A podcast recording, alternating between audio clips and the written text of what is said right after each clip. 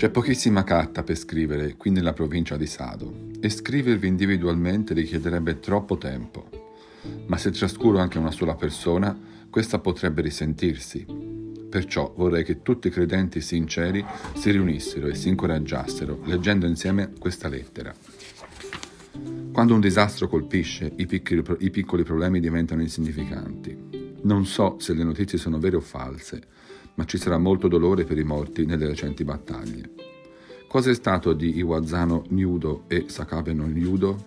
Mandatemi notizie di Kawanobe, Yamashiro, Tokogyoji e degli altri.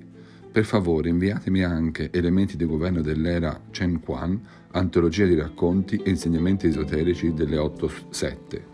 Senza questi non posso neanche scrivere una lettera.